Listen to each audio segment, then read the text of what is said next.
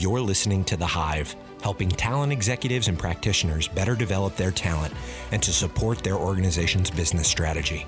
Whether you're looking to stay on top of emerging trends that are impacting talent development or learn from other experts about what's working in their organization, this is the podcast for you. Let's get into the show.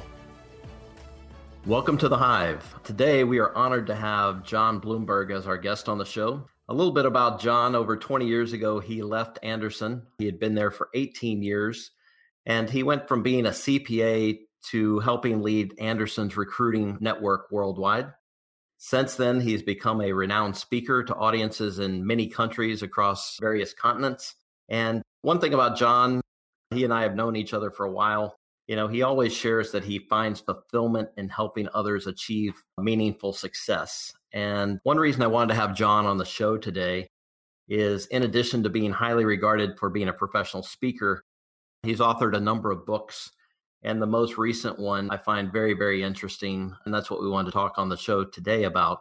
And that is the new definition of ROI and why leaders need to know it. It's entitled Return on Integrity or ROI. So, John, welcome to the show. Thanks, Larry. Great to be with you. When we think about this book, Return on Integrity, the title kind of struck me when I first read it. And then as I read the book, the same thing. But what was it that prompted you to write this book, ROI or Return on Integrity?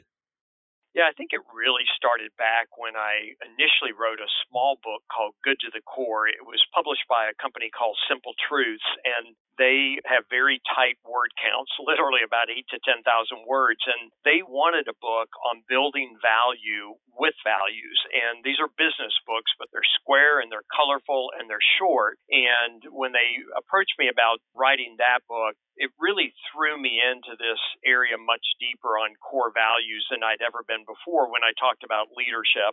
And as that book came out and I was thrust more into conversations on values, I realized that I had only skinned the surface. And that really started to bother me because I felt that I had gone down a road that actually opened my eyes to something that we had totally missed, I think, in business. That we had as many good things that we had done, so many things that had evolved, whether it was in EQ or whether it was in technology. The one thing that we really had in mind to the fullest extent was this idea of integrity. So I actually went on this adventure that I thought would be one year to write the leadership version of Return on Integrity. And Larry, that ended up being a four year journey. And I'd like to think it wasn't my procrastination. It's just that I began to dive into it and have discussions about it.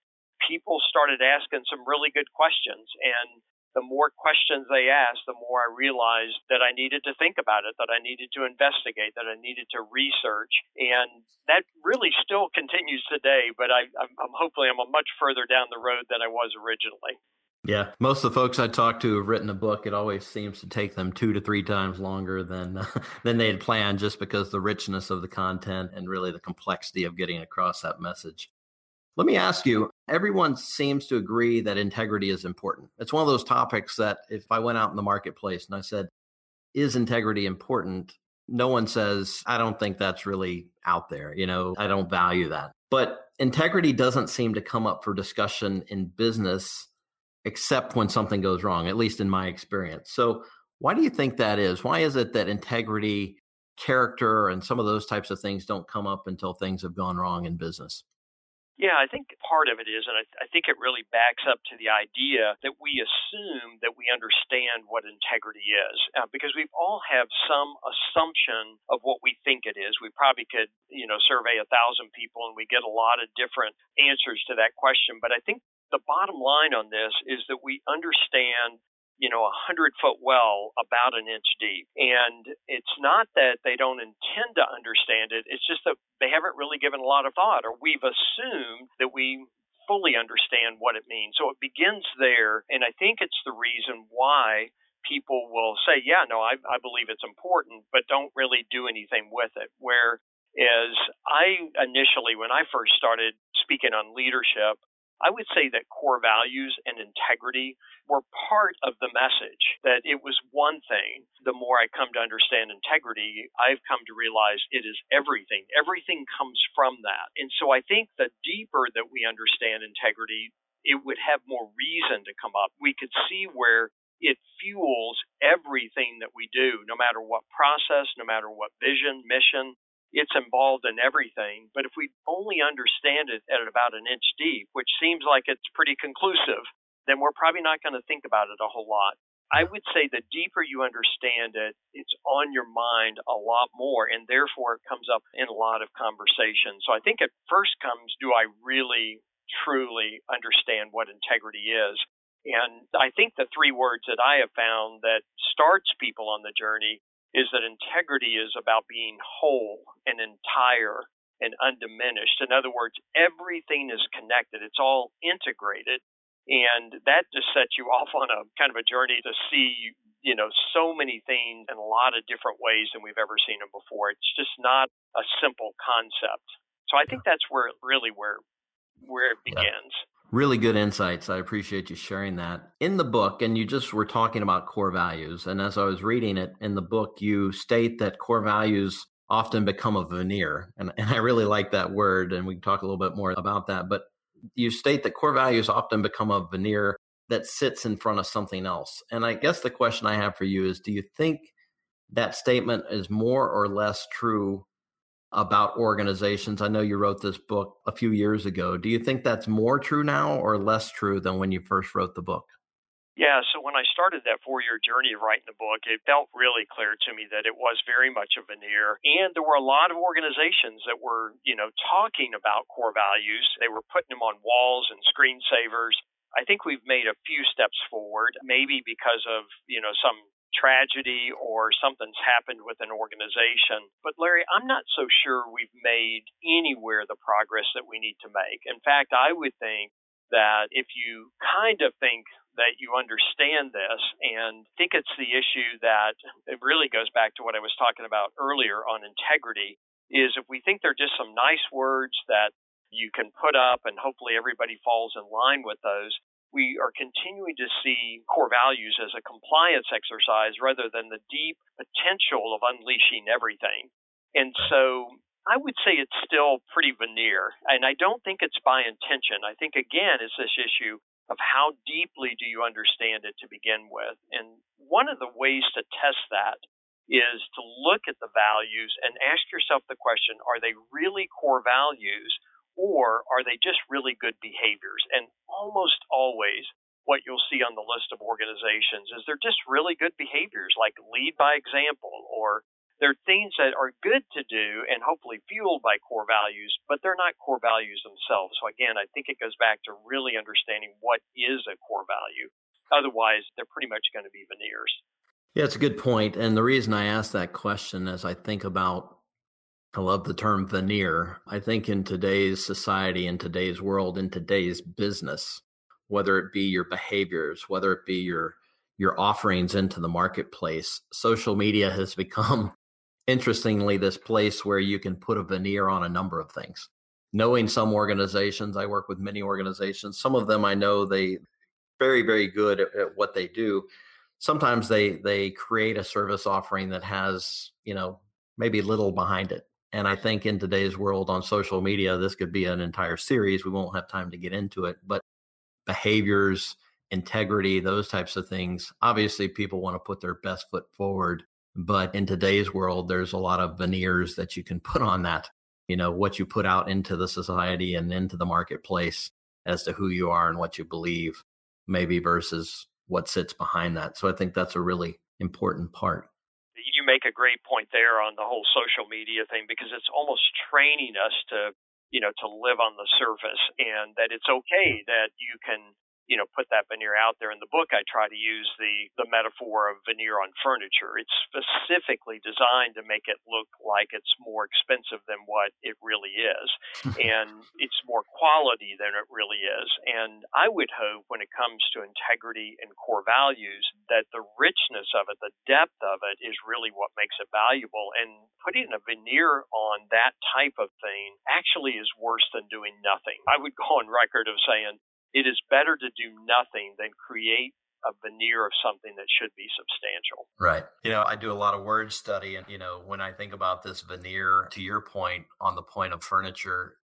if you're not careful when it comes to core values and behaviors, putting veneer on that, while some people do it on services and offerings and things like that as they're building it, I think on core values, when they put a veneer, if they're not careful, it comes across as hypocritical. And you get into a number of areas there where you know you're putting something out there that it's not and i think you're absolutely right social media whether that be linkedin or on the more social side facebook i think there's a lot of folks that you know portray themselves or put a veneer on the way that they want to be perceived in society and, and i think it's important there larry to realize that it can create an hypocrisy i think most often that's not the intent that they right. they really are intending to do something meaningful but it doesn't change the truth. If they're not willing to go the mm. full distance with it, it creates the hypocrisy, and good people can fall into the trap of that hypocrisy. Great point. All right, John, regarding how to assess your core values, in the book, one thing that stood out to me is you state start with a blank sheet of paper. As I was reading, I was thinking, okay, here comes the next step. So you're going to tell me three, four, five, you know, here are the things that I should be thinking about why is it that you say start with a blank sheet of paper when you think about assessing your core values? I think it's because it's the fastest way to get to the truth of whether you know your core values or not. And I often, a bit tongue in cheek, in trying to assess that, I created this really sophisticated tool to be able to do it, and it's called a blank sheet of paper. Because the truth is, if we say that we know our core values, which most people would say that they do, they might assume that they're value based or that they've got a gut feel or an intuition, which, by the way, I think might have worked 30 years ago. But in today's speed of change, I think it's a really risky formula. So part of it is, I think it opens your eyes. It's like a silent alarm going off saying, I don't know this as well as I thought I did. And that, with the blank sheet of paper exercise that I've done with so many audiences, that's precisely the words that they'll use. Like, wow, I didn't realize how little I knew about my core values. Here's the other thing though, is most people would rather go to a list and be, be able to pick off the ones that sound right. And here's the part that's so important. The digging to your core is just as important as what you find when you get there. In other words, the wrestling match and the struggle and the confusion, the complexity, all of that I think serves a purpose in you understanding, you know, what your values are. When I first started it, I just assumed most professionals knew their core values. I thought 95% pretty much if asked what their core values were that they could name those. And the percentage was right. Unfortunately, was flipped. Only about 5% in doing the blank wow. sheet of paper exercise can actually come pretty close to naming a rich set of core values that they know well. And so when I first started, when I said knowing your core values, I meant literally being able to list them. And by the way, in organizations, if you give them a blank sheet of paper and say, what are the values of the organization that are proclaimed, and I don't care if they're on walls or on screensavers or on stationery, the percentage doesn't get any better. About 95% cannot list what the values are. So I started with this idea of knowing your core values what I've come to realize is that is just like, you know, 101, the class 101 of that. When you dig for your core values and then eventually start to say, okay, I'm going to go out and try to live this, that's really where you get to know them. And if you have really wrestled to get to them, you're at a much better point of really understanding what you have claimed that value to be. And really, the blank sheet of paper is the first taste of, I think, the reality and the truth of how difficult this journey can be, but also how rich and rewarding it can be when you put the effort into it. Yeah. You know, one thing as you were talking about that that comes to me oftentimes when people talk about their core values and then they talk about what's important to them. And I've often heard it said, you know, if you want to see what's important, you know, you look at your calendar or your your date book and you look at your checkbook and where you spend your money. And I've often thought that's really what you do. Do you, as you define core values, is that really the guiding principles and the curbs around how you do what you do? Or is it really more the focus of what?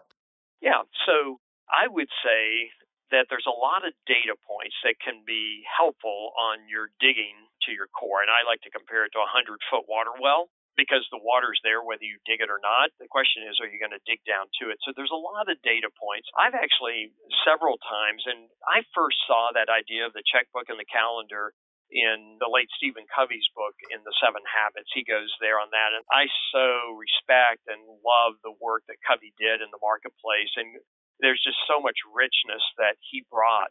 That's the one thing I've gone on record saying that I don't necessarily believe that that's always true when I started writing on core values, I actually wrote down a quote that I didn't realize would resonate with so many people. I should have from my own life, but it was simply that we don't go running away from our core values, we go drifting away. And one day we wake up in a place that we never meant to be, drifting in a direction we never would have chosen. So when we think about our checkbook and our calendar, I don't know if that reflects your values or that reflects your drift. However, what I would say is by going to those and looking at what is going on there, it's a great data point that probably stirs some reflection that helps, you know, along the way in the dig. But uh, there's a lot of good data points. In fact, on my website, I over a two-year period asked audiences to do the blank sheet of paper exercise, and then at the end of that session, I would ask them to rewrite what they had come up with and turn it in if they were willing to do so, so I could accumulate a list. So actually, on my website, I came up with a list of about 750 different words that people came up with when first asked to do the blank sheet of paper. I felt comfortable that there are so many words on there that you don't fall into the trap of saying, oh, I'm just going to pick my three or four favorite words. It's really designed to print it out, circle words, star words, let words trigger other words. And so all of those data points can be helpful in doing the dig to help you discover what is there the listeners want to go out and grab that, they can just go to blumbergroi.com forward slash the big dig. And they can just grab a PDF of that there. But I would suggest there are lots of data points to be able to help you on your dig. Just don't fall in the trap of taking the easy route and letting something tell you what your values are as I was reading the book, obviously it's about integrity, but it's that focus on leaders and what that means for leaders. And so as with most topics in business, leaders have to lead by example or go first. How would you suggest, John, that a leader set an example with regards to integrity, or as you referred to it in the book, what you called a leader's I do? What does that look like? How does a leader lead out with integrity in that way? Yeah, so on the leader version of Return and Integrity, it was literally written for that leader at the top. I mean, individually to that person. So, the bottom line answer your question, blank sheet of paper. They need to begin the process themselves individually, not for the organization, but for them individually as a human being in a leadership role. In fact, I think I say in the book that don't even think about rolling this out in your organization until you've done about six months of work yourself. Now, I know that sounds like a really long time, but it takes time. It's like you can't force a rose to bloom quicker than it's meant to bloom, right? And I think the same thing is true with this is if they're patient with it and then they're persistent with it, and really discover their own core, they show up to their leadership team to be able to lead them to do exactly the same thing individually. And they're in a far better position then to, to see what they need to do to name the organization's core values. And the reason I think this is so important is because it doesn't change what the leader sees, but it significantly changes where they see it from. In other words, they are now looking through a completely different lens, a lot more depth. And when they do that themselves, they can't help but to show up in a much richer way to be able to guide others on the leadership team and then to be able to guide the organization to do it, you know, collectively. Ultimately, it's literally every single person in the organization being able to do the same thing but you can't do the I do if you haven't done the homework because we go full circle back to that where we started, Larry, on that whole idea of the veneer, right? They can't have a veneer on themselves. And I know from our prior conversations, you know that I fully believe that personal core values are a key part of this. It's not just the organization's core values.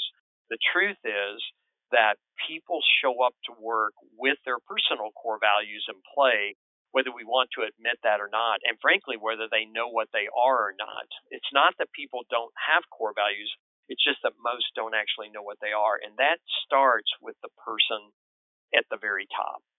Yeah, agree. It all uh, rises and falls with leadership, as they say. So uh, I couldn't agree more with that. Well, with that, I'd like to wrap up this podcast. And again, thank you, John, for being our guest. Always an honor to have you with us.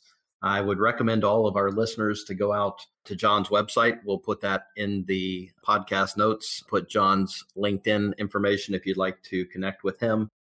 And again, this book, Return on Integrity, endorsed by uh, Patrick Lencioni, Ken Blanchard, and others. Obviously, very credible book, very interesting read. I think it's good insight. And on our podcast, we always try and think about how talent is developing. And one of the things, this underlying tenet of integrity and core values is always present. So I would encourage our listeners to go out and get a copy of the book. All right. Well, that does it for this episode of The Hive. I appreciate you joining us. Until next time. In today's dynamic business environment, people performance, now more than ever, has become a key strategic differentiator. St. Charles provides innovative learning services and solutions that improve people performance and positively impact organizations' performance. To find out how we do it and how we can help your organization, visit stccg.com. You've been listening to The Hive to ensure that you never miss an episode, subscribe to the show in your favorite podcast player. Thank you so much for listening. Until next time.